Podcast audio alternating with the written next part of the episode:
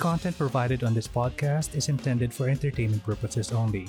Views and opinions expressed by the guests and or the hosts of Godless Longanisa are solely theirs. While we do not condone misinformation and disinformation, All details provided are taken from sources available to us at the time this episode is created. Godless Longanisa makes no claim to accuracy, Completeness, timeliness, suitability, or validity of any information, and will not be liable for any errors, damages, persecution, or butthurt arising from consumption. proceed with caution.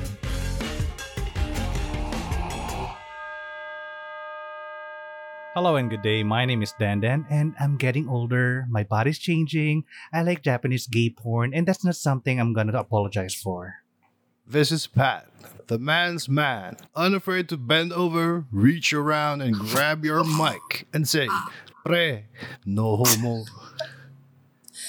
Wonderful. And my name is Angie. And guess what? I'm about to leave this convo very quickly because I don't feel very welcome. Yeah. This is Godless Longanisa. The meatiest Filipino podcast. If it's your first time here, Godless Longanisa is a podcast about skepticism and critical thinking, humanism and freedom from religion. This is a safe place where topics commonly perceived as taboo are brought to the table for discussion, served with logic, reason, and facts, and reaching around. And meat, meat. apparently. Meaty Sorry. mites Oh, today. Yay! Yan, uh, you've already heard hi- uh, his voice, then uh, that means we all have a special guest, or we have uh, someone else joining the group. Uh, let's all welcome to Goddess Longanisa, Pat. Hello, Pat. Yay! Hey, hello guys.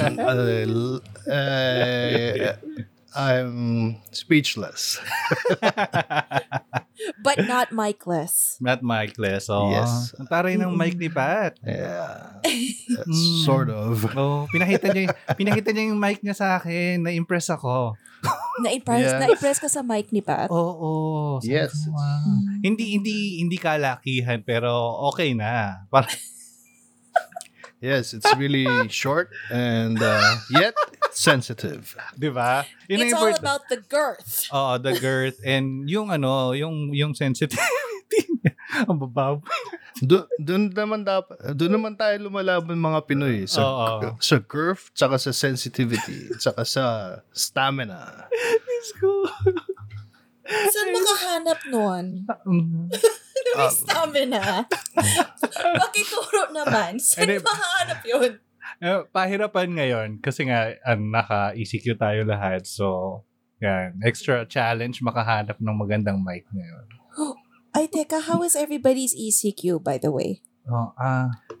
ako same same eh. Hindi naman din talaga ako lumalabas, but um ang challenge sa akin is how I could get updated kung kailan na ba pwedeng lumabas ulit kasi yung for haircut and all. Kasi essential. Ikaw ba, Pat? Kamusta dyan sa side mo ng Manila? Uh, parang walang ECQ. Ganun. Everybody's less Mm. out and about. Tapos uh, maya maya may narinig ka naghahabulan. Ay, talaga? Nagsisigawan, nagrarambulan. Eh, baka hinahabol ng tanod. Ganun. Yes. Ay! yes. Ah! Yung mga, I see. ano, alam mo na eh, mga binatilyo, binata, dalaga, pakalat-kalat sa mga kalsada.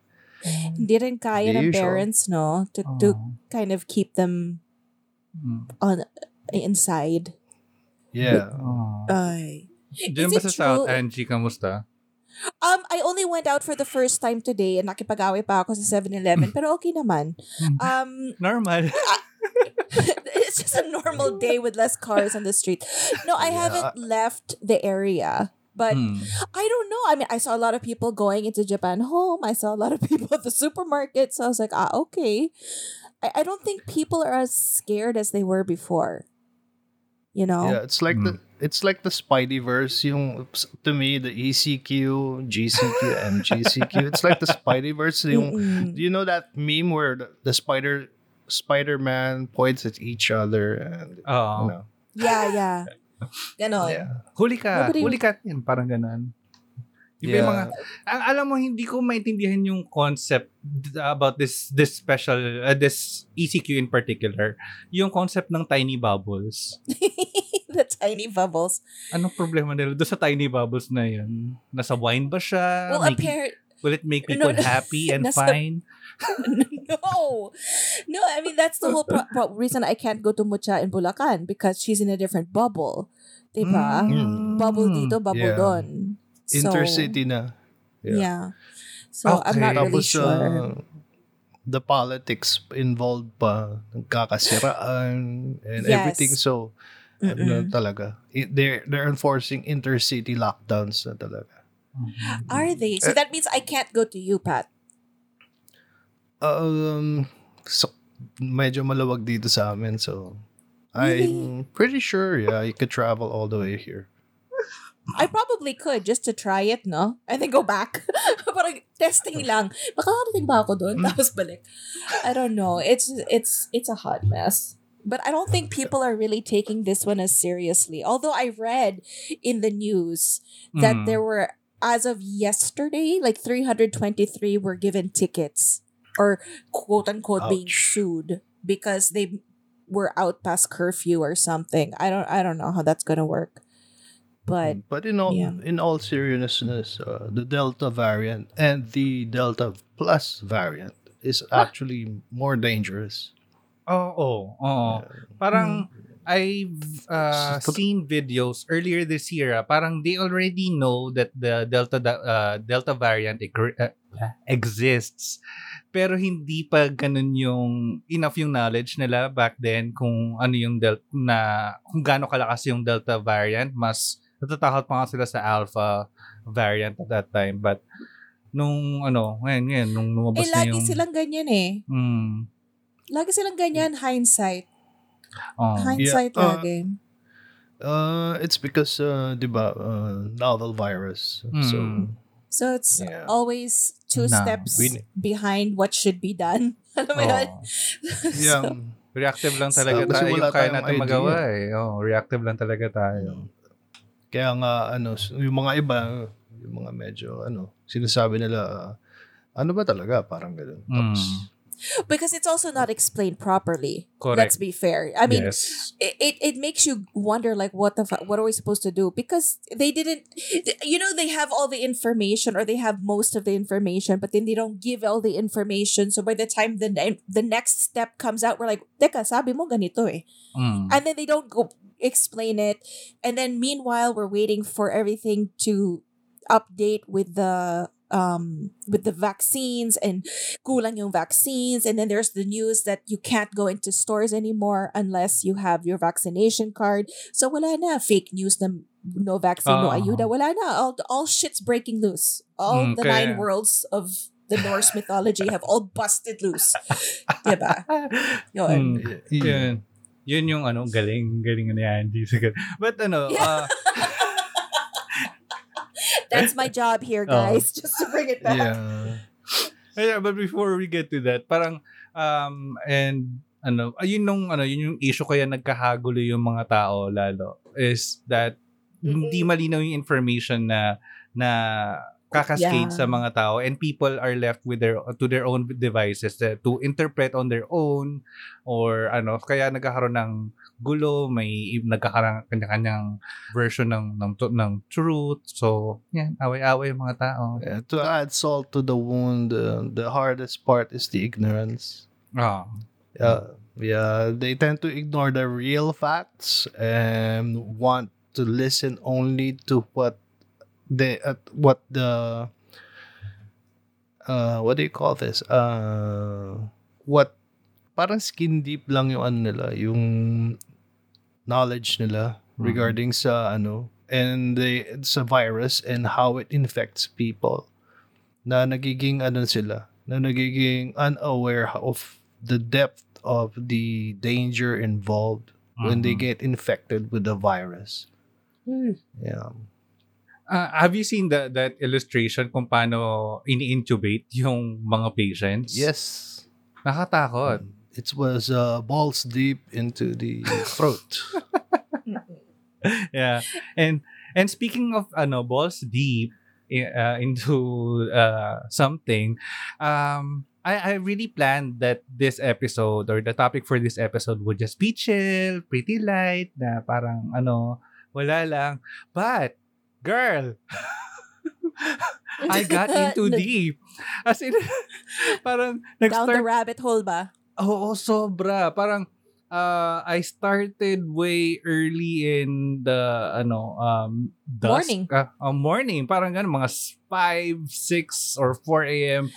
No, Tapos, we mm. were chatting at 4 a.m. and you were already working on this. Oo. Oh, oh. Tapos, 3 p.m. na, gising pa ako at kasi Mhm. nag-add pa ako. No? Solid Ng- yung 12 hours mo. Oh, oh my God. Oh. So let's let's invite everybody on the journey. Oh, So, guys, um, brace yourself because if uh, I pretty, um, I'm pretty sure if if I got uh, really deep into the Norse mythology, then hopefully this should serve as your ticket into the wonderful world of the Norse mythology. Grabe. So, So, underrated. So Mhm. underappreciated these Vikings. Oh, ang daming Mm, chismis, true. guys. Oo, may ano, pa- pakunti-kunti ano, pa, into the topic, I'm gonna give you some chismis, mga nakuha ko kasi that's how deep I got into the Norse mythology. Grabe. Just moso kay. Oh. You're actually not alone. Dan, uh, I, I was also going deep as you are going deep as well. Ay, wow. Yeah, right uh, from behind you because I, I, I just want to fact check every single thing. You know, you fuck it really hard and find out if if it's uh, real or not. So I'm gonna be fact checking you once in a Ah. while. So, Oh. so yeah. I say we dive in now to the nine. This is these are a lot of worlds. So Oo. let's get Yes. started. oh, marami-rami to. Okay. Oh, wait, wait. Disclaimer lang. Disclaimer lang. Wait, wait. Aha. Sorry. Disclaimer. Mhm. Ang daming words, guys. Ang dami nito, yes. Mama-murder namin yung words and names. We're so sorry. Mhm. Yun. But yeah, let's uh, get on with uh, today's episode. So, like I said, today we will talk about the Yggdrasil and the nine Norse worlds. Ang saya nito, guys. Yay! Yay! Now, uh, for some background, the Yggdrasil is an immense tree, um, commonly thought to be an ash tree, but many other sources say it's a different Yes, other big ash tree. tree. oh, it's an uh, it's a different tree or hindi alam kung anong uh, species ng tree siya but um uh, it uh, according to Norse mythology it sprang forth in the primordial void of Ginnungagap and it is said that the branches of Yggdrasil oh, di ba? Nakuha ko yan. it is said that the uh, the uh, the branches of Yggdrasil reach far into the heavens, supported by three roots that extend to the well of Urdarbrunur, the spring of uh, Vergelmir, and the well of Mimisbrunner. Ah. Now, uh, the name Yggdrasil, or the word Yggdrasil, comes from the Old Norse that is literally translated as uh, terrible horse, with Igir uh, being one of Odin's countless names, and Drasil, which means horse. And with that, we can also translate or say that Yggdrasil means Odin's horse. Hmm. So isa palang kabayo si Odin. Okay.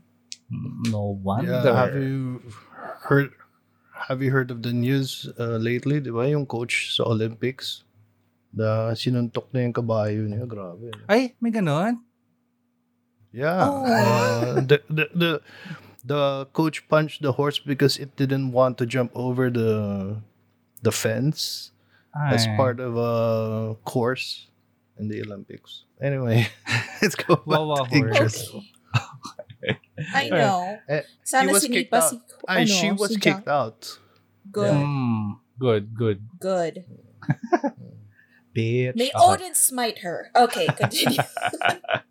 All right. So to continue, um, in the Norse mythology, or in describing Yggdrasil in the Norse mythology, it is said that Norns, N-O-R-N-S, or female entities who spin the threads of fate, draw the water from, uh, from one of the wells and pour it over Yggdrasil. And there are stags that feed on Yggdrasil, which are Dain, Dvalin, Dunir, and Durabdor. Uh, and its vitality persists evergreen as it heals and nourishes the vibrant aggression of life. So, ano, parang... Aggression of life. ang, ang, dito ko na, Viking na, na Viking, no? Aggression Oo. of life. dito ko na-amaze sa Norse mythology kasi non-apologetic and at the same time appropriate nung dun sa culture na yon kasi these are ano eh uh, invaders 'di ba so parang andun yung yung drive nila na ah, eh, we are we are these kind of people and uh, ito yung culture na binubuhay natin so um ang ang, ang kaya ano sobrang naging interesting for me ang Norse mythology Mhm. They're actually known as uh, marauders. mm, 'di They ba go into villages, uh, steal everything they can, even the women and the children, and uh, bring them back. 'di Become ba their yeah personal Mm. toys. Mm. Yun yung nice doon. And, uh, Wait, wait, no. wait, wait, wait. Wait, wait, what do you mean yun yung nice? Teka lang. Yung- I know- he just said they go and they steal the women and children and make them their toys. And you're like, no, no, no, that's no, the no. nice part. no, no, no, no, no. no I, I mean yung ano, yung, ano ba? Hindi, No, no, no. Their culture kasi of being Vikings, they were, like, as Pat said, you know, they invaded, they pillaged, they everything. But for them, that's just how their culture was at the time. And you're saying, based on their uh, mythology, they were unapologetic because they were really these fuckers who would go in and do all these things. And they're just like, Oo. yeah, okay, this is us. Oo, like, so, walang, were- walang pagpapanggap na, Wal- ano, ah, walang we're- sugarcoating. Oo, walang, oh, mabait kami. Yeah. We are a religion of love or we are a culture of love, hospitality, blah, blah. But no, sa kanila, um, ito kami, uh, we will pillage, we will pillage and uh, invade places and, wow, Denma, ganun. Di ba? Okay. Na, ikaw nga, walang walang personalan. Uh, Oo. Walang We're just here to- Trabaho lang, We're- trabaho Yeah. lang. We're just gonna uh, get everything we want and just uh, move out of uh, out of your way. And uh, Oh. if you'd like to sit beside or or you want to fight, sure. Oh. So, eh, in addition to the horses and the norns uh, around the tree, there is also an eagle on topmost branch, and the beating of its wings causes the winds of the world of men. Now, at the foot of the tree is a great serpent called the Nidhogg, or in uh, Old Norse, uh, the curse striker, or he who strikes with malice.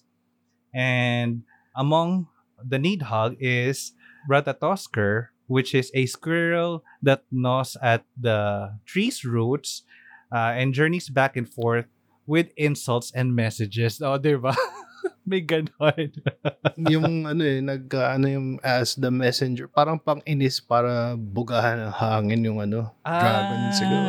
Yeah. oh. And, and tapos si dragon naman sasagot, tapos Mm-mm. uh, para namang ano, maiinis si dragon, tapos Ah, okay. So, Paggigigilan niya yung tree of life para aalog. Tapos Oo. ano, ay, at would blow the diba? winds. Yeah. mas maganda yung ganong story kaysa dun sa ano sa turtle back na culture is it Chinese or Japanese na na mythology na the whole world is uh is on top of the uh, turtle's back kaya and kapag gumagalaw yung turtle ano doon nagkakaroon ng earthquake Um, di ba I'm not familiar with that. Uh, Ay, ibang rabbit hole yon. iba iba yeah, yeah, it's a total different rabbit hole. But I Oh. saw that in a meme. Yeah. Di ba? Hmm. Okay.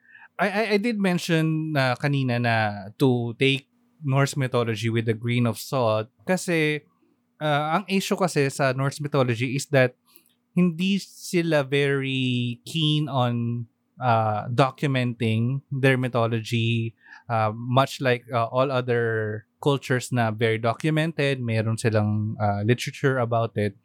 Kasi sa Norse mythology, it's only passed around uh, verbally.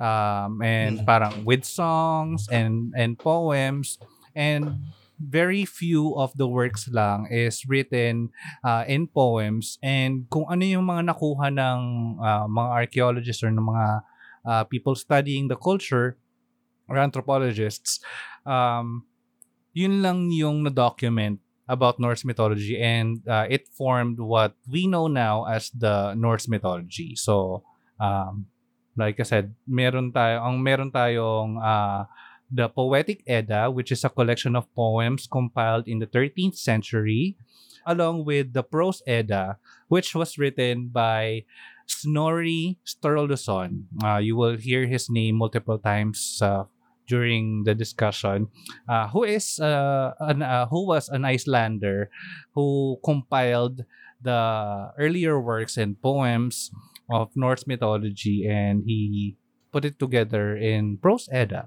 Yun. All right. So let's get Yeah. into the nine Norse worlds starting with a couple na medyo familiar sa atin because of the Marvel Cinematic Universe. Okay. Now, these two are called or medyo distinct yung ano, yung uh, features niya kasi uh, both of these worlds have a wall around it.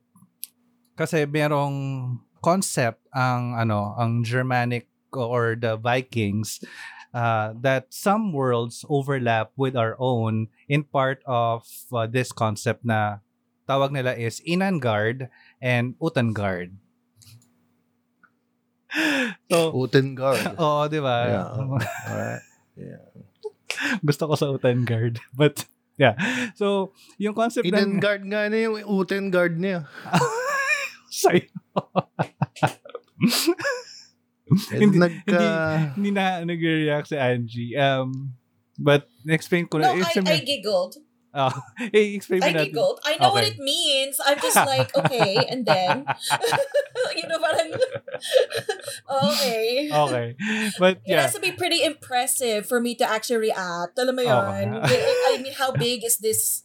This, know. oh, di? In- Yun. Yeah. May, Okay. may inang guard, may utang guard. I mean, I need to Ah. know how big we're talking here. Oh, It- yeah. It's re- Oh. it's pretty big, I guess, because there's a Oh. dragon at the bottom and there's a Oh. squirrel running up it. Then there's an eagle atop. So Oh, it's pretty so, big. Malal, ma, medyo Pretty impressive. big uh, Utengard, yeah. Oh. But yun, yeah. So ang concept ng Inangard is uh, taken from farmers or yung agrarian land use nila na um, they build a wall around a farmer's property wa- kung let's say mga farm na ang concept is kapag nasa loob ka ng fence uh, you are in Inangard and anything outside that fence is called Utangard. so, yun. And, and um, pag nasa labas ka ng fence, andun yung wilderness. Yan. In concept naman, the Inangard and Utangard, kapag nasa Inangard ka, yun yung uh, anything civilized, law-abiding, and orderly. And as compared to Utangard na chaotic, anarchic, and wild. Hmm, wild. So, Yeah. practically kapag uh, any if you encounter any words in the Norse mythology that has the suffix guard, it means that there is a wall or a barrier and uh, the other side of it is chaotic. Parang gano'n. That's the time when your neighbor starts uh, calling you out. Oy, Ah. utang mo. That's very chaotic. Siyempre, the neighbors will like, ay, may utang. Oo. Oh, so, So, ganun ano, pala. so, Utang guard. Okay. Yeah. eh, ito yung, may nakuha akong chismis about this ah. Ano, pero hindi naman siya super chismis pa. But the word wilderness is from the Old English word uh, wilderness, which means a place where the self-willed beasts are. Lovely. Mm, hindi ka siya kagaya as compared to uh, domestic beasts na hindi walang self-will, parang ganun. Ah. moving on to the world worlds, um, one of the more familiar worlds is Asgard. Yeah. Not Asgard, it's Asgard. Yay! yes, you have to guard it Oh. really well. Oh, yes. Now, uh, Asgard is a land more filter, uh, fertile, uh, fertile than any other, blessed also with a great abundance of gold and jewels. And in Old Norse, it is defined as the enclosure of the Aesir, or sorry, make that Aesir, one of the two tribes of deities that includes Odin, Frigg, Thor, Loki, and it is encircled by a high protective wall made by a giant. Mm, y- Mm. They probably saw that in one of the Marvel movies or something. Oo. Gets nila yan. yeah. But ngayon, ah, ito yung chismis. okay, go. Na-mention ko yung, ano, yung high protective wall and it was made by a giant. And ito yung chismis doon.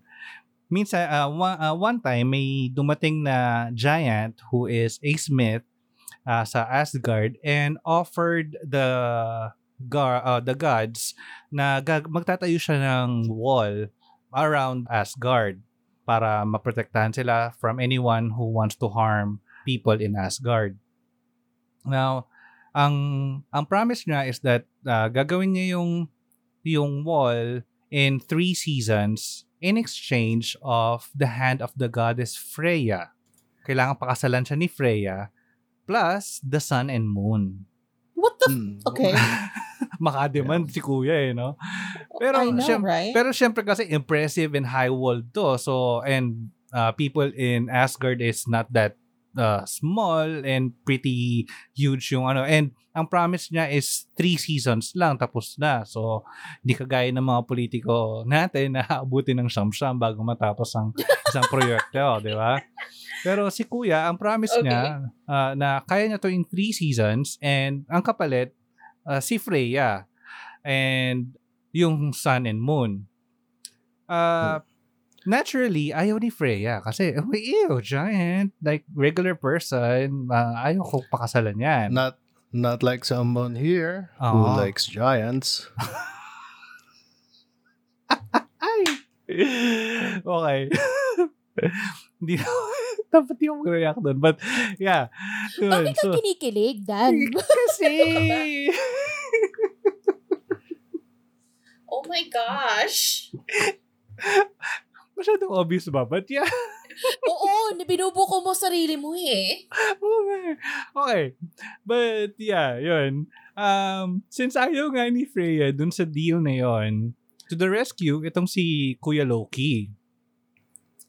Na, nagsuggest siya na dapat ma ibibigay ng mga gods yung gusto niya uh, in exchange na dapat matapos niya yung project na yon in a single winter lang na walang tulong from someone else except for yung kabayo niya.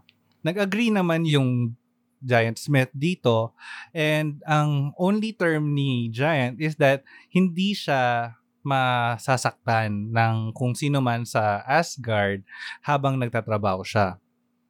So, Mm. so start na si Kuya, si Kuya mo Giant. Tapos, na habang ginagawa yung wall na na-amaze yung mga guys. Ang bilis ni ano, Giant. Tapos, mas nagtataka sila kasi yung kabayo ni Giant na ang tawag is uh, Svadival, uh, sorry, Vad- Svadelfari, uh, which is uh, translated in Old Norse as uh, unlucky traveler.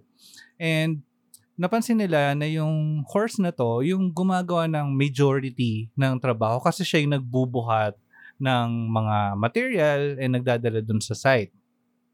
Okay. At Tapos, nung patapos na yung project and yung ang only remaining part is yung dun sa entrance kasi kulang na lang namang ilang bato, kinabahan yung mga gods. Sabi parang hala, matatalo yata tayo dun sa ano sa usapan natin. Mukhang ano, mabibigay si Freya kay dun sa giant. Syempre nagalit yung mga gods kay Loki kasi si Loki yung nag-suggest nung deal eh. So, ginawa ni Loki na teka, gagawin ko tong paraan, guys. Akong bahala, guys. so, um, okay. Oh, and syempre ano, ah, natakot sila na mawala si Freya and which is very endearing sa lahat ng mga ano gods sa Asgard. And also ano, ah, nakalimutan nila na ay, ay, ano, yung Sun and Moon din pala mo wala so magdidilim. So, yeah, oo, tama nga. Ah, dapat tayong matakot. So, oh, punta sila kay ah, Loki and si Loki, guys, chill. Akong bahala, guys. May gagawin tayo dyan. Lagi na lang si Loki. No? Oo, di ba? Ngayon, kasi ano eh, natakot si Loki na kapag ah, nanalo si Giant or natapos yung ah, yung wall, ah, mapapatayin din si Loki kasi nagalit yung, yung galit ng mga gods. So si Loki, yan, gumawa ng paraan. One night, um, nag-disguise siya as a mare. Note ha, mare. Ba, meaning babaeng A kabayo. girl. Oo Uh-huh. a female horse and nagpunta siya sa forest and doon niya nakita yung giant smith and yung horse niya si Svadelfari and uh, naghahanap na nakita niya na naghahanap ng mga bato. Alam mo, nakikita kong ano, visualization dito. Yung si Bugs Bunny na nag-disguise ng babae tapos nag, ano, Yes. nilulure yung yung uh, isang character. So, ganun yung ginawa ni Loki. So, um uh, nag-disguise siya as a mare and uh, tinry niyang ilure yung kabayo. Napansin to nung ano, kabayo. So, um na ano na steer yung description pa nga sa actual is, uh, sa actual mythology is na steer yung heart and some other organ nung kabayo So, So, itong si, di ba? Uh, Na-visualize nyo na. So, itong si uh, Svadelfari, ano, hinabol naman Maybe si... the brain. Oo, brain. Tama, tama. Yan. Yung- Talino siguro. Mm. Talino. so, itong si Svadelfari... Mga sapiosexual, di ba? Yeah. Yeah. So, ito naman si Svadelfari, um, hinabol si Loki or uh, uh, in this case, disguised as a mare sa forest. So, naiwan tuloy yung giant na mag-isa kasi wala naman siyang ano, katulong na magbuhat ng mga bato. So, ah, talo na siya. So, alam niya na natalo siya. So, kinaumagahan na kita nung ano, nung mga gods na ay hindi natapos yung wall and deadline na. So, eto ngayon si ano, si Giant na oh, oh, tinanggap na niya o talo siya. So, ginawa ng ano ng mga gods is the binitbit nila si Giant dun kay Thor na ito namang si Thor na bida-bida na ano yun uh, he killed the giant with his uh, hammer Mjolnir and uh, his or the giant's head shattered into pieces no bigger than breadcrumbs as described sa Norse mythology. Mm. Mm. So, ang ngayon, asan si Loki? Oh dear. Oh no. so apparently, apparently, si nahabol siya ni Svadelvari and uh, nagkaanak sila. and being the mayor, uh, so he gave, or Loki gave birth to a gray eight-legged horse uh, they named uh, Sleipnir. And apparently, uh, and Sleipnir became the steed of Odin. Uh, at least na ano. Oh, ni Lolo. Oo. Ah, oh. Inampo ni Lolo. Dinampo ni Lolo. Oh, good job naman din pala sa kanila. Yeah. Oh. They apparently had uh, eight legs, so Mm. at hindi ng ano yan, uh, ika nga ay brain uh, to leg um, synchronicity. Oo. Ang hirap kaya tumakbo ng wa- apat lang eh. Paano pag walo pa? Oo. So kailangan double ano, ah, kailangan ba siguro double time yung yung brain? I don't know how the brain works, but yung ratio ng uh, the yeah, brain double the effort. do, double time si, si brain. Yes. Yeah. Eh, pero may ano, may slighter ano, bigger T. Uh, some accounts does not include uh, this mythology and ang ang T is nagalit yung mga gods dun sa builder or sa giant kasi they found out or the gods found out that the giant was a hermthurs in disguise. I don't know what a hermthurs is, but um, hindi ko na ni-research kasi mag ano, maglalalim pa ako dito sa rabbit hole na to. But yun, yung Mm. ano, yung other sources. Yeah, did, uh, I actually mentioned that I was going to do a bit of fact checking, and I Oh. did the digging for you. Wow. And it's uh, Hrimthur. Oh, Hrimthur. Hrimthurs. Okay, Eh, So what is it? Yeah. What is it exactly? He is an ice giant, a frost Oh. giant. Oh. Yes, So and he had a quarrel. He had a quarrel with Thor. Mm, Ah. So Because- that's why Thor is pissed. Oo. because Mm. uh, Hrimthur is the son of Tamur, who was killed also by Thor. Okay. Oh, anak ng kalaban ni Thor. Ah. Si Giant. Yeah. He had a grudge. That's the reason why he wanted it. Freya, the sun, and the moon, so th- he would uh, begin Ragnarok. Mm. Ah, very good. Good okay. Ah. Ayun, na-pressure tuloy ako lalo sa pag-research kasi dalawa na yung magpa-fact check sa akin. Don't you worry, I'm here to back you up. yeah, good, good job, good job, good job, Pat.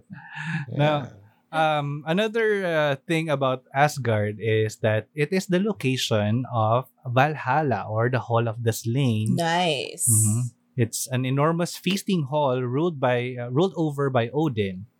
Now, in Valhalla, the dead join the, ma- the masses of those who have died in combat, known as Einherjar, or am I saying that right? Uh, as they prepare to aid Odin during the events of Ragnarok. Or But isn't this where the Valkyries are? Uh, Dito rin yung Valkyries. I think so. Um, fact Yeah, checker. You you're Yes. you're you're totally disregarding the Valkyries. My bitches. Ay, oo, oo. Ay, kasi ano, hindi, Diba? di ba parang walang distinction sa, ano, sa, sa warriors nila, walang male and female, parang, No, no, no. But the Valkyries are the ones who take them in Mm, and bring them Yes. to usher them to Valhalla. oh. Correct. So, The the the, the warriors. There's no distinction because Mm. you're just warriors. You have to Mhm. be a good warrior. But the Valkyries are supposedly the the badass women who are there to help train them and prepare them to be part of the army of Odin. Taray. Yes. Slaying it, girl. Mm, good I job. did it for you, Valkyries. Yes. Ang- see, see, it, Yes. admirable about Norse mythology is then sa ano sa gender sa gender roles kung matapang ka and ano and strong ka eh, kahit dead ma sa ano sa gender mo basta kaya mong lumaban go laban di ba Y- yes, uh, Ay, the Vikings basta gender were. roles. Loki had a baby. mm di ba yun, Yeah. yun pa lang eh. Vikings were very gender fluid back then. mm. see Yeah. Oh. Move It over was the- Greek and Roman mythology yeah, yung mga yung mga binary Mismo. roles. is, I uh, told you. very very far fetched sa kanila. Oo, di ba? Hmm. Yeah. Now, um, since we've already mentioned Asgard, uh, and uh, one of the other two worlds na may suffix na guard, which means na meron silang wall around it, is Midgard. Now, uh, by definition in Old Norse, Midgard means uh, middle enclosure, which is the most boring part of uh, Yggdrasil. But uh, Midgard is the inhabited world and roughly corresponds to the modern English word and concept of civilization. It is the only the So, only one. Oh, sorry. Tayo yon? Tayo yon. So, Yeah. is tayo yon? So we're the boring part? Yeah. Oh. Oh, sige na nga. eh, i- i- i-compare mo naman dun sa mga ano ibang worlds na may may mga mga giants and may mga mythical creatures pa. Tapos to- pagdating natin, ay tao. Okay. Well, actually, it's uh, you who wants to create your own adventure. Diba? If, Oo. if you're open to doing stuff out of the ordinary, then uh, you're creating your own adventure, and that's what excites people. Oh, good point. Good point. So, do you Mm. wanna go into an adventure, Pat? Charot. Adventure. um, Yung sasakyan, adventure. Doon. yes. Yun. Um, so, uh, moving back to Midgard, um, sa ang Yggdrasil kasi the the giant tree or the giant cosmological uh, Norse tree, meron siyang three major roots and one of the major roots of Yggdrasil is in Midgard. Now, uh, here's the tea naman about Midgard. Merong serpent uh, which is Yormo, uh, known as Jormungand, uh, which we mentioned last episode, and Angie. So, um, Mm-hmm. kung saan nakuha yung term na Leviathan. But uh, in Norse mythology, um, the Jormungand is one of Loki's uh, three children na hindi horse at least. and uh, Wow. your uh, Jormungand is Dragoon. Ah, ah, yun ba yung ano pronunciation niya? no, uh, sinasabi ko dragon. Ah, dragon yan. Sorry. Oh, yeah. Yeah, because it's a sea serpent. Oh, It's sea- dragon. uh, dragon siya. And uh, Jormungand is uh, the creature destined or fated to slay Thor and itself. Kasi sa Ragnarok, ang mangyayari is mapapatay ni Thor yung Jormungand and Thor would make nine steps then mamamatay din si Thor kasi na-poison siya ni Jormungand. So, yun. Now, in Old Norse, uh, the term Jormungander uh, is translated as the great beast. And uh, it lives... Kinagat ang hammer ni Thor. Oo. and uh, Jormungand, uh, Jormungand lives in the sea and encircles the terrestrial Midgard and the wilderness at its border. So, it's so huge na ano, uh, pinapaikutan niya yung buong Midgard Wow. in in essence the Midgard is nasa baba and around it is uh the Jormungand and above it is Midgard na surrounded din ng wall. So um I hope na na-visualize niyo na nasa baba si Midgard, nasa taas yung Asgard. And around Midgard is Jormungand. Now, uh, in addition Yes. to the Jormungand surrounding Midgard, uh, there are also uh, Aegir and uh, Ran, uh, who are ha- husband and wife, and where uh, Aegir represents the ocean and is often portrayed as a gracious host corresponding to its benevolent aspect, whereas this is the T. Okay. uh, si Ran, representing robber, is mentioned in the context of drowning unfortunate seafarers and dragging them down to dwell in her underwater abode, corresponding to its more sinister aspects. So bakit yung babae yung ano mas masamang version ng ano ng ocean? Um, well, remember, they're seafaring people. Oh, oh. So maybe they have to also explain the, the horrors of being sucked down into the abyss somewhere, you know. Ah, so yung yung parang horror is translated into fear na parang ah yeah, wag mong anuhin, wag mong basta-bastahin yung ocean, parang ganun. correct, correct. Oo. and I think ano ah, ang ang ah, issue dun sa dito kay Aegir and Ran is um kasalanan ni ano ah, si Snorri Mm, kasi um eh, may issue kay Snorri na uh, when he compiled the earlier works uh, of Norse mythology um andun yung meron siyang preconception na na-incorporate niya yung Christian uh, beliefs niya so kailangan yung visualization tuloy ng mga babae is the more uh, the negative uh, one in in this context I, I think yun yung nangyari it's all always in those translations. Totoo. And it's the Christian sem keme. Mhm. Yung, Mm-hmm.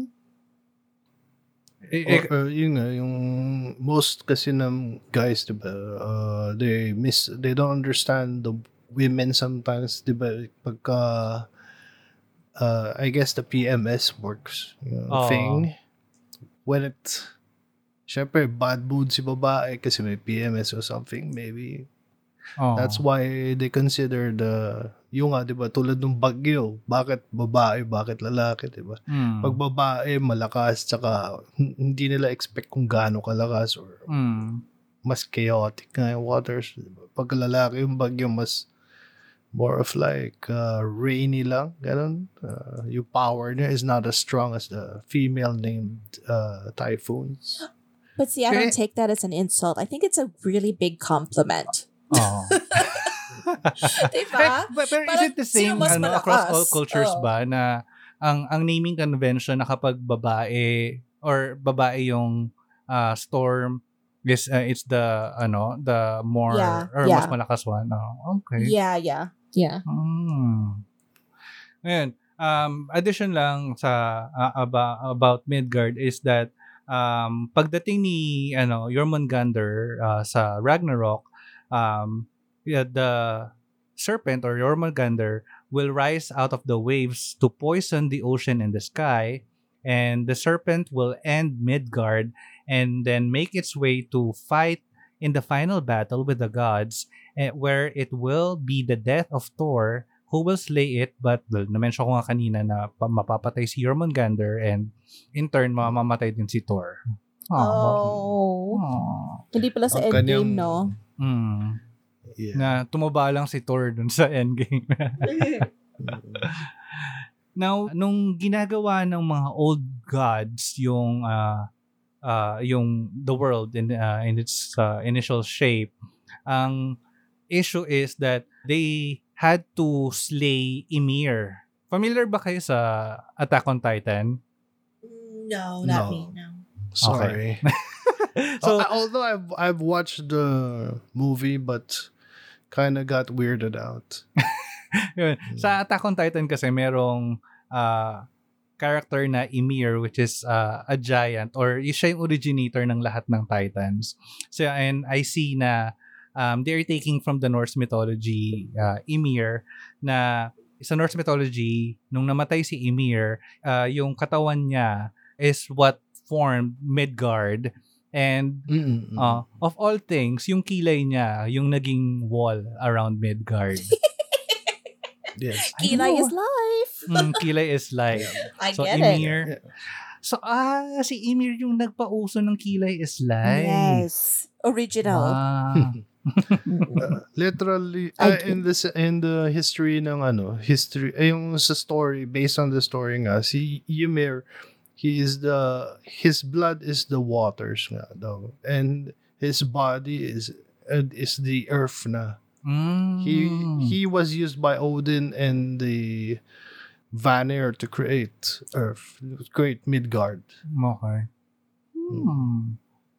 Ay, ay, may chismis pa ako about Ymir pero ano, madadaanan natin yan later. Yan. So, ayan. So, 53 minutes into the episode, nakakadalawang world pa lang tayo. Meron pa tayong pito. Oh my goodness. Oh. Okay, come on. Come on, guys. Okay. So, next we have is Jotunheim, which means the world of the giants in Old Norse, or the original word is Jotunheimir. And it's also known mm-hmm. as Utgard, which means beyond the fence, making it the realms occupying one extreme end of the traditional Germanic conceptual spectrum between Inangard and Utangard. Ito na naman sila. Okay. Now, uh, Jotunheimer is the wilderness or the dwelling places of the often hostile giants described as deep, dark forests, mountain peaks where winter never eases its grip, and similarly inhospitable and grim landscapes. And practically, yung Jotunheim is uh, surrounding Midgard. huh. And so, siya yung Utangard ng kung nasa Midgard ka. This this reminds me of like Game of Thrones. Di ba? Beyond the Wall with the White Oo. Walkers. Okay. Hmm. I just want to put this down. Mm. I'm one of that 10% who never watched that show. Okay. That's it, guys. Yeah. Ayoko na, guys. I never watched that show. well, basically, he ayoko- just described Beyond the Wall. It's the same thing. Ah. it's the same Oh, Diana. so okay. parang Oh, pero yung alright. concept kasi ng Inangard and Utangard is parang ah, nasa island ka and surrounded by a wall. Tapos yung Mhm. ocean, yun yung Utangard. So practically um uh, Jotunheim is vast forest surrounding Midgard. So, yan. Alright. And uh, Jotunheim is also where one of the three major routes of Yggdrasil is. So, we have Oh, uh, one na. in uh, Midgard and nandun din siya sa Jotunheim. Uh, Jotunheim. Favorite to, itong lugar na to ni Loki. Oh. Kasi dito niya lagi dinadala si Thor para para matrap siya para makalaban ni Thor yung ano mga creatures na nasa Jotunheim. Ah. Mm. Ayan, ito yung chismis.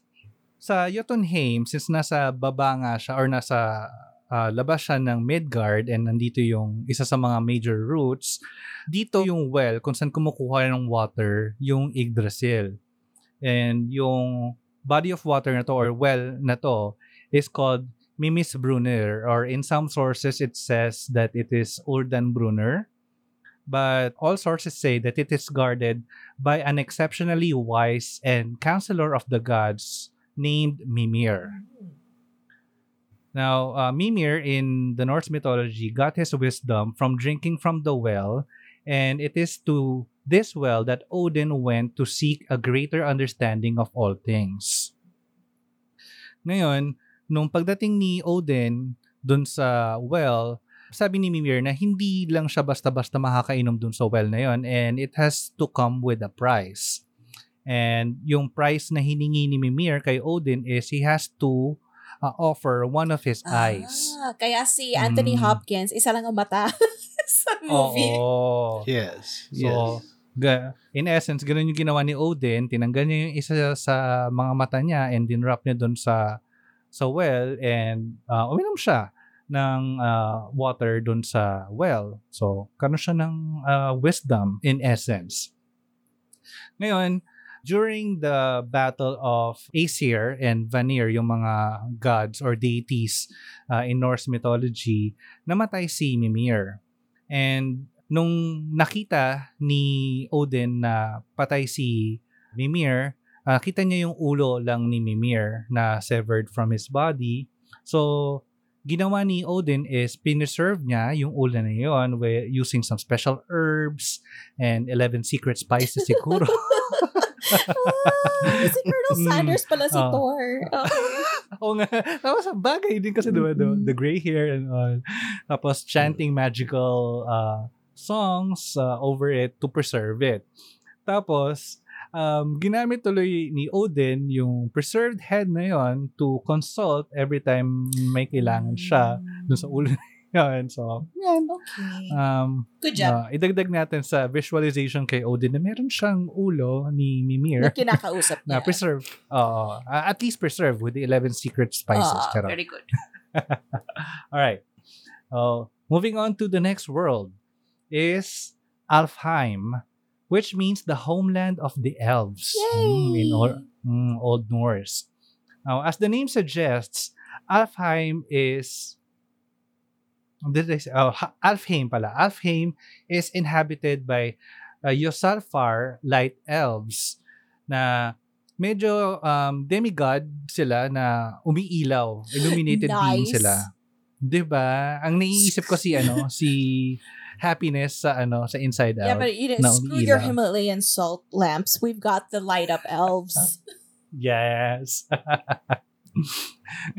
Uh, Alfheim, may Alfheim ako ng Alfheim, but Alfheim is ruled by the Vanir god Freyr. Um, but some sources say it's Freya, but uh, for this context, we will use Freyr uh, as the ruler of uh, Alfheim. Ngayon, ito yung chismis. Chismoso. Si- Mga chismoso pala mga tao sa Norse. No? Oo. True. True. Oo, kaya nakakaaliw yung Norse mythology. So, ang chismis is, Freyr is an honorary member of the Aesir tribe. Kasi nga, nasa Vanir tribe siya Okay. ng mga deities. And naging honorary member siya ng Aesir kasi he became a hostage nung Aesir Ah. and Vanir War. Ngayon, may certain trait kasi tong si Freyr na admirable sa lahat. Okay. Mm, kasi um, in in the sources, he is described as the foremost of the gods and hated by none. Naks. 'Di ba? Parang siguro may some may something dito kay Freyr. Ano kaya? Sa according sa sources, uh, it is because of his benevolence manifested in his uh, sexual and ecological fertility, bountiful harvests, wealth, and peace. Ooh. So, uh, eh ano naman, may marami namang ibang guard dyan na pwede mong ma-describe or pwede mong ma-associate dun sa mga yon. Mhm. Ito yung T. Um, apparently, his role in providing health in abundance was often symbolized by his uh, boar called Gulenborsti or meaning golden bristle, Uh-huh. the boar, and his Say it. enormous and erect phallus. Sold! you, So Dax, Dax tong si you can leave me in this part of the Norse world. I'm, I'm, I'm okay na. Diba? Dito na ako. Uh, yes, yes. Dito lang ako. Uh, sama ka, Pat? Um, I think I'll pass, but I'll go for his sister Ah, Freya, si Freya, yes. who's yeah, who's who's uh his complete uh, gender opposite. Oh. But Hmm. they are they also represent both things. Fertility. Yeah. Siguro, Mm. uh, Oh, yeah, fer- ba- okay. Ba- all jokes aside, I guess what Pat is saying is the fertility, the bountiful harvests. Oh, and well. Yeah, oh. that's yeah, that's what I was talking Yeah. about. Yeah. Kasi kanina inisip ko, sabi ko, if, if if that was a boar with an enormous phallus, then that boar would be like dragging its phallus all over the place, you know, like there's like rivers forming from its phallus. Ay, hindi, hindi, hindi yung boar yung may ano ah, yung enormous erect phallus ah. Si Freyr mismo. Hmm. Yung may, Yeah. yung Dax. So, so dito kami ni Angie ah. See y'all on the other side. oh my God. Uh, and ako kay Freya. Mm. Yan. So, Alright. um, next we have, or we're moving on to Nidavellir, or uh, pronounced as Nidavellir, which means low fields or dark fields in uh, Old uh, Norse. Uh, and it's often called as Svartalheim, uh, Svartalheim, which means the homeland of the Black Elves. Why Gabi Black? Ngayon, um, some sources say that Nidovellir is translated as new moon or the wane of the moon. So, parang similar din siguro kasi it's mostly uh, the the dark side or the dark part of the moon. So, thing. Now, uh, in, kung elves yung nasa Alfheim, sa Nidovellir naman are the dwarves. And pretty much yung Lord of the Mhm. Rings uh, was inspired by Norse mythology. So kung sa uh, Lord of the Rings, mga smith yung mga uh, dwarves, ganun din sa Norse mythology. And um, one of the uh, weapons uh, associated sa mga works ng dwarves are yung uh, Gun Gungnir, yung which is the spear of Odin, Gulenborsti, the glowing boar of Freyr, who could run through the through air and water, and Mjolnir, yung famous hammer ni Thor. Ah. Hmm. And accordingly, dito sa uh, Nidavellir, maraming uh, it's a series of labyrinth or uh, halls na merong minahan and yung andun yung forgery. So, ni-imagine Mhm. imagine ko yung ano, yung uh, underground na Layout. merong smith, oo, yung layout. Pero uh, may ano, similar trait yung uh, mga dwarves sa Norse mythology dito sa Nidovellir uh, na hindi sila uh, palaging like kind na ano mag-offer lang basta-basta ng mga smith and they were often accredited as being wicked, greedy or violent. and one of the uh, well-known dwarf uh, in uh, in this world is Fafnir, who killed his brothers for riches and then transformed into a dragon to protect his gold. Sounds about Diba, right. naalala ko tuloy yung, yung ah, what's the name of the dragon dun sa The Hobbit? I forget, but I know what you mean. At I forget. the tip of my tongue. Ah, yeah, it's one of those things where you're like, yeah, we know it. We just it didn't Mm, we didn't want to memorize the name. But yes, we get it. oo. Kasi masyadong marami na ring name.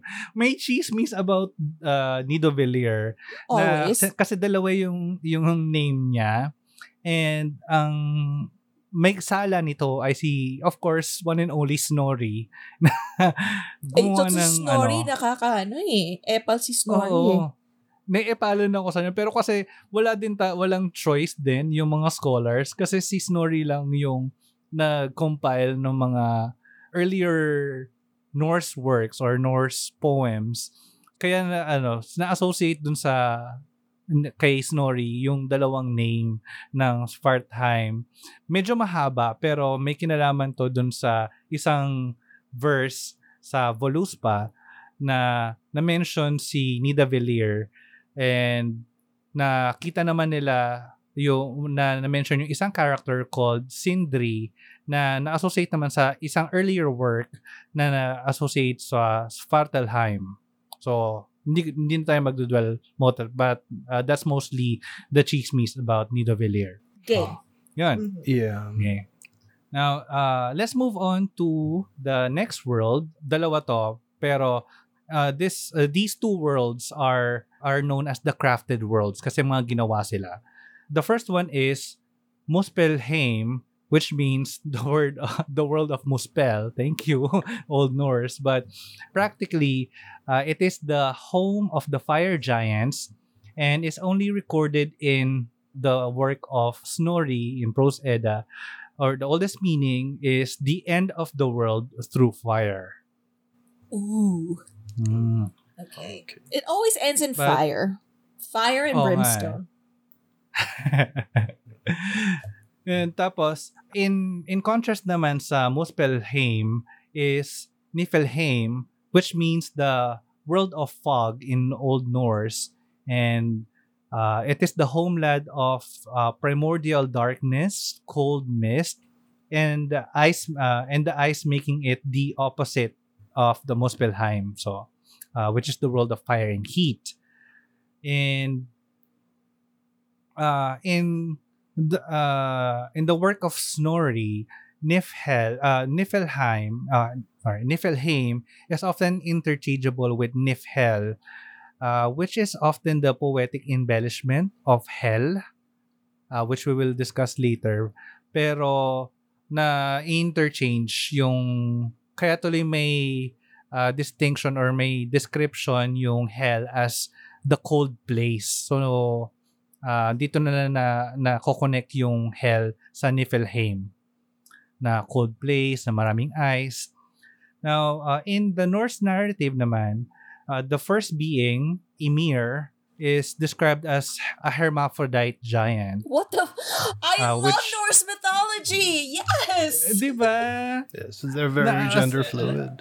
Oo, nako-cover niya yung buong spectrum ng, ng gender.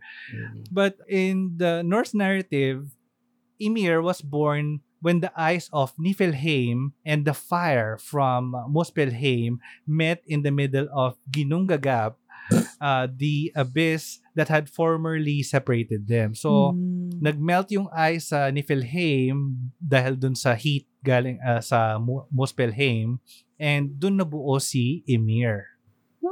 Ganda. Si Snorri kasi, uh, he's, uh, ano nga, hinahalo nga na yung Christian, ano sa, sa Norse mythology. To, kaya puro Oo. apocalyptic with fire, brimstone. Oo. Yeah. Then, ang maganda dun sa ano sa nabuong mythology kay Ymir is that Ymir was suckled by the cow uh, Odumla for nourishment na may ano may backstory pa sana na eh, gusto kong i-dig sana kaso nga lang baka lumalim na ako into this Another rabbit day. hole. Oh, another day. But what happened with Ymir is that nung kapag natutulog si Emir, um, nabubuo yung mga giants sa kanya asexually kasi Uh-huh. sa kanya siya yung originator, siya yung original giant and sa kanya nanggagaling yung mga giants and nanggagaling siya dun sa katawan ni Emir na he- hermaphroditic and since Emir has both genders so asexually siya nagre-reproduce ng mga giants and nanggagaling yung mga giants sa legs niya at sa sweat sa armpits niya. Whoa. Okay, that that I think was a bit uncalled for. But yeah, sige, okay. Kung saan sila masaya. Mm. okay. Now, uh, let's move on sa hell, which na-mention ko kanina na uh, na-interchange sa Alfheim. Now, hell means uh, hidden in Old Norse and it's also referred to as Helheim or make that Helheim or the realm of hell. Uh, spelled as H-E-L lang, not double L. So, this was the land of the dead that was ruled over by the fearsome goddess Hel, uh, one of Loki's daughter or one, one of Loki's children. And Hel was thought to be located underground, although some sources place it in the north, the direction which is cold and dark like the grave. And uh, it is guarded by Cerberus, a dog na uh, parang well not Cerberus yung pangalan but it is uh, a dog like Parang Cerberus. ka-species. Mm, ka-species or ano ay baka ano baka uh, parts na same litter sa ng ano ng Cerberus sa Greek mythology but yeah so it is guarded uh, by a dog Hmm. Uh, it is a long and dark hidden by the valleys of the blackest night and it's acso- only accessible by an old wooden bridge with a roof of gold. Hmm. Tapos, uh, na-mention ko kanina yung one of the three uh, major routes ng Yggdrasil which is in Midgard and uh, in Jotunheim. Yeah. Ang yung third route, major route is in Hell. So, yeah, Mhm. there you go. And what is to be found sa hall na to and how hell functions is a mystery and full of contradictions. At sino na namang may kasalanan? Surprise, surprise, si Snorri. Yeah. Kasi ano, yun nga, na-incorporate niya yung Christian beliefs niya and mentality na kailangan merong hell na kung saan nadadala yung mga wicked Right. people. So, akala niya na yung hell sa Old Norse is doon na napupunta yung mga wicked people. So, in contrast naman, in other sources, hell is not like the Christian hell na fi- parang final destination. Sa Norse mythology, it is a place where people move on uh, and continue on dun sa normal activity nila uh, when they were still living. So, kung meron tayong hell, uh, meron, uh, kung merong Valhalla, kung saan napupunta yung uh, yung mga warriors or people uh, warriors who died in battle sa hell naman doon napupunta yung mga tao na namatay in a more peaceful manner but then again that that standard or context was conceptualized by Snorri so uh, hindi malinaw Mm. kung sino yung walang distinction rather kung sino yung napupunta sa uh, sa hell Okay. uh, or in Norse mythology. But in context, Um, it is an icy dark place. So, yun. Okay. I'm pretty sure yung mga ano yan, mga backup guys ng mga fighters. Alam mo yung nag-outfit sa kanila, yung mga nag ano, yung mga nagbe-bake ng bread ng mga warriors. Ah, so mga support yung, group, mga menial sila yung, Oo, sila yung nasa Sila background. tinatapon. Tapos Tapos sila yung nasa backstage. Sila, yung sila mga yung warriors ni the Valhalla. groupies, the the backup staff, the, Yeah. the assistants, ganon. Yeah, the Mm. That Yung- gets ay, uh, Oo. ayaw namin lumaban, but yeah, support kami sa inyo guys. Dito lang kami sa hell. Diyan kayo sa Valhalla. Well, no, Parang because ganon. hell didn't seem Oh. like such a bad place. It was just cold and dark. I mean, what is Mm. death? I mean, Mm. what do you expect? A parade? Well, it makes sense actually since uh hell he made he invented hell as like uh, parang waiting area for the staff. Mm.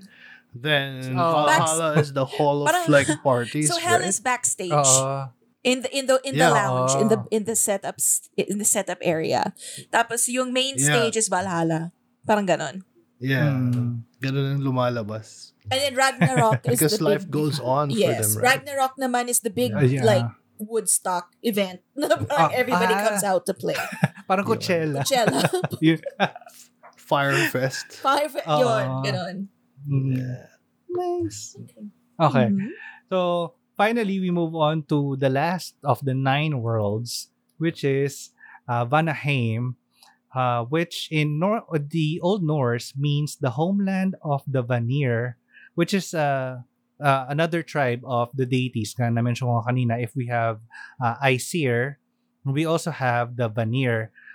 Um, as in in comparison, uh, Vanir uh, gods or people in Vanir are the old gods.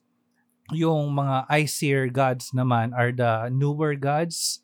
And ang distinction nila is that Vanir gods are more magic oriented and uh, more associated with fertility and nature.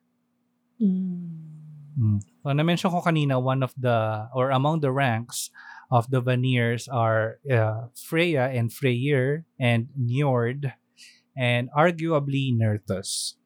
So, Okay. yan. Yeah, and remember yesterday that we talked about uh, a bit of this, and uh, we also found a bit of uh, Easter in it. Mm. The goddess Mm. Yostre. Oh, Yeah, and uh, he she was related to the North Germanic uh, tribes, which is also considered as a Vanic Mm. or Vanner tribe of deities. Although no no one was able to really connect the two. Mm. So it's still a mystery how Yoster became uh, a Vanner, a, a part of the Vanner. Mm. Eh, eh, actually, yun yung issue sa ano Mesopotamian uh, religions. Uh, well, not necessarily an issue, pero um, most, uh, parang uh, conglomeration siya ng mga pre-existing uh, religions. So, yan. So, na-incorporate sa mga religion and further na napasa sa uh, Jewish Mm. religions and furthermore sa Christian religions na Christian religion na. So, there you go. Sa mga modern Ang- day. Oo. Nga- Ngayon ang issue sa ah, Vanaheim, kung mapapansin nyo, hin- wala hindi siya wala siya nung suffix na guard unlike Midgard and Asgard na um ito yung problema sa Vanaheim, Vanaheim is that questionable yung sources for Vanaheim and sino namang ano sisisihin natin dito si Snorri Yay! And the award goes to... Oo. Kasi, um, sus- suspicious sila about Vanaheim kasi kung realm siya or world siya ng mga gods, bakit wala siyang anong suffix na guard and uh, walang wall? Ah, ang, ang nakikita kong explanation dito kung pa, bakit nabuo ni Snorri yung Vanaheim na walang guard is that since Vanaheim are more associated with the fertility gods, na more nature and all. Uh, and naisip niya siguro na uh, they belong to the wilderness, the gods of the wilderness. So wala silang wall. So sila yung nasa labas ng kulambo in essence ganun. Mm-mm. So yun. Wonderful. Yeah, probably because uh, uh, meron ng Asgard, di ba? Ay, home Hmm. for the Aesir. So, nangyari? Uh, the Vanaheim are part of the Yggdrasil. So, Mm-mm. they live literally under the tree. Oh, baka or ba na oh, hmm. Good good ano, good observation. So yun, that ends uh, the nine Norse worlds Mhm. of Yggdrasil. So, what do you guys think? Ano yung mga takeaway natin? That's a lot of names. Totoo. that was a lot of names. Yeah. But I just think that it's one of those um, mythologies that people don't focus. Um, Mm. yeah, only Yung a lot more. Yeah. Oh. So, and actually, mas, ano, in, yun nga, na-mention ko rin kanina na mas, uh, nakikita ko siya as more interesting in a way na hindi siya pretentious unlike modern mythologies or uh, the newer mythologies na, oh, kailangan mabait kami and all. Um, and uh, it shares the same trait with uh, Greek and Roman mythology na may mga flaws yung mga gods. Na may Hmm. kanya-kanya silang kagaguhan.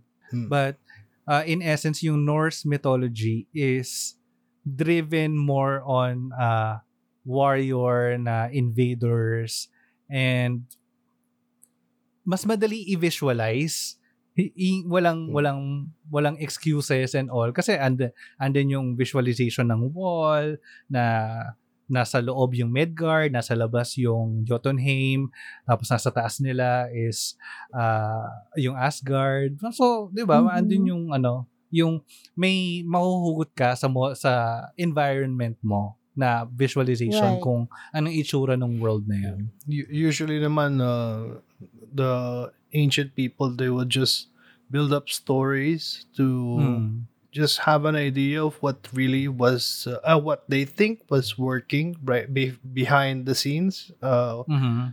when whereas uh, sa katotohanan eh natural lang lahat Mm, mm. may natural explanation for those things then uh, they try to put gods and goddesses because they don't have any idea how it really works Mm. And yun yung ano, yung means nila to explain the unexplainable. So they have to make mythologies around it and put a a god uh, to explain that. oh explain something Mm. away yeah. Mm. But the thing I noticed about Norse mythology is there's just something so much more focused on nature. It actually Mhm. reminds me more of like Wicca. Yeah. So that's why I'm more on board with it, I guess, because it's still around things that actually exist. you know, Mm. like you you literally have your trees and your horses and your whatever and these these animals they try to incorporate a, a lot of nature even the ocean and how they're Mhm. drowning the sailors in the ocean it's still all nature nature based for Mm. me that's just a selling point so you know Diba? And believe it or not, uh, people are still worshiping Odin till this day. They, their, the religion is still alive, Mm. mm, but not thriving as just like back then. May ano sila ilang thousands lang. Oh. Mhm. Mag-sign up na yan si Mm. Dandan. Sigurado para makilala ni si Frere. Uh-uh. Oo. Sa- Kasi you know, kung nakabuo tayo ng mga ano mga yeah, icons or uh, images ng Christian God, so how much more? Ako magsisimula ng mga images ng mga Norse God. isasama niya si ano, isasama niya si Frere sa hell dun sila sa backstage. Yes. Oh yes. so to our listeners, so what do you guys think? Um, what do you think of Norse mythology? Um, sino uh, sang favorite uh, ano yung favorite nyong uh, Norse world? Uh, let us know. Hit us up in social media. We are Godless Chorizo in Instagram and Twitter. We are Godless Longanisa on Facebook. And if you want to share your stories, you can also send us an email, godlesslonganisa at gmail.com. And if you want to remain anonymous, I don't know why, but you know, hey, we get it. you can hit us up on Curious Cat, Godless Chorizo. Yay! Yes. So, uh, Pat, kamusta ang first time sa show? Well, I I I trying my best to to be as uh, tame as possible, Okay. and, and trying not to drift too far to into the topic as well. Mm. Well, okay lang naman kasi it's it's uh, uh, no one gets it the first time but yeah, in time siguro ano maka uh, makailang ulit ka dito, ma makukuha mo na yung rhythm. But uh, hopefully um uh, just like how you enjoyed the show, hopefully our audience also also enjoyed. So um, that's gonna be it for this episode. Uh, I'll see you all next week in another episode of Goddess Ay! Longanisa. Wait, wait, Oh. wait, wait, wait. You forgot Oh, one pa- pa- very pa- pa. important thing. We have Oh. decided to push because we realized we didn't plan ahead. We're not going to announce any winners. We're still pushing through with the contest, remember? Oh yes, yes, yes, yes, yes. So It will be announced Um, at the end of the season in the finale. Yes. We will announce it at the end of the season, um, at se- in season finale, which means um, you still have uh, more chances or more time to send us your guesses for the theme of the episode. Yes. Um, ano ba, bigyan naman natin ba sila ng isa pang clue? May, masyado na siyang obvious at this point. It should be. It, it, it is literally right there in your faces, guys. I, I we already apologize because it's just so in your face and by the time you Mm. realize it you'll be like oh what the fuck but really we're, we're we realize that if we were to tell you by the the airing of this episode which is the anniversary happy anniversary Mhm. um Yay! it, it would just kill the momentum and we're gonna end Yeah. the season with a bang and with a lot of you know fireworks and confetti and all Mhm. that shit but Yay. We'll, we'll save it for the last. We'll save it for the last Mhm. episode. So you still have time, guys. You still have time. Yeah, so send lang, tweet us, email. ah, pwede kayo mag-email. ah. So pwede kayong mag- bumuo ng ano ng ah, complex na, Conspiracy na theory. illustration o conspiracy kung paano nyo nabuo yung ah, yung concept or yung theme namin. But yeah, uh, hit us up uh, in social media, email, or wherever you prefer. Pwedeng snail mail. Uh, Abutin nga lang. no, Baka tapos na. ECQ pa. Tapos na. ECQ pa. Hindi mo ma-deliver yan. So, but please, keep on guessing. Keep on guessing. All right, so I hope you guys enjoyed this episode, and we'll see you again next week in another episode of Godless Longpanisa. This is again your host, Dan Dan. And this is Angie. And Pat. God bless everyone. God bless. God bless.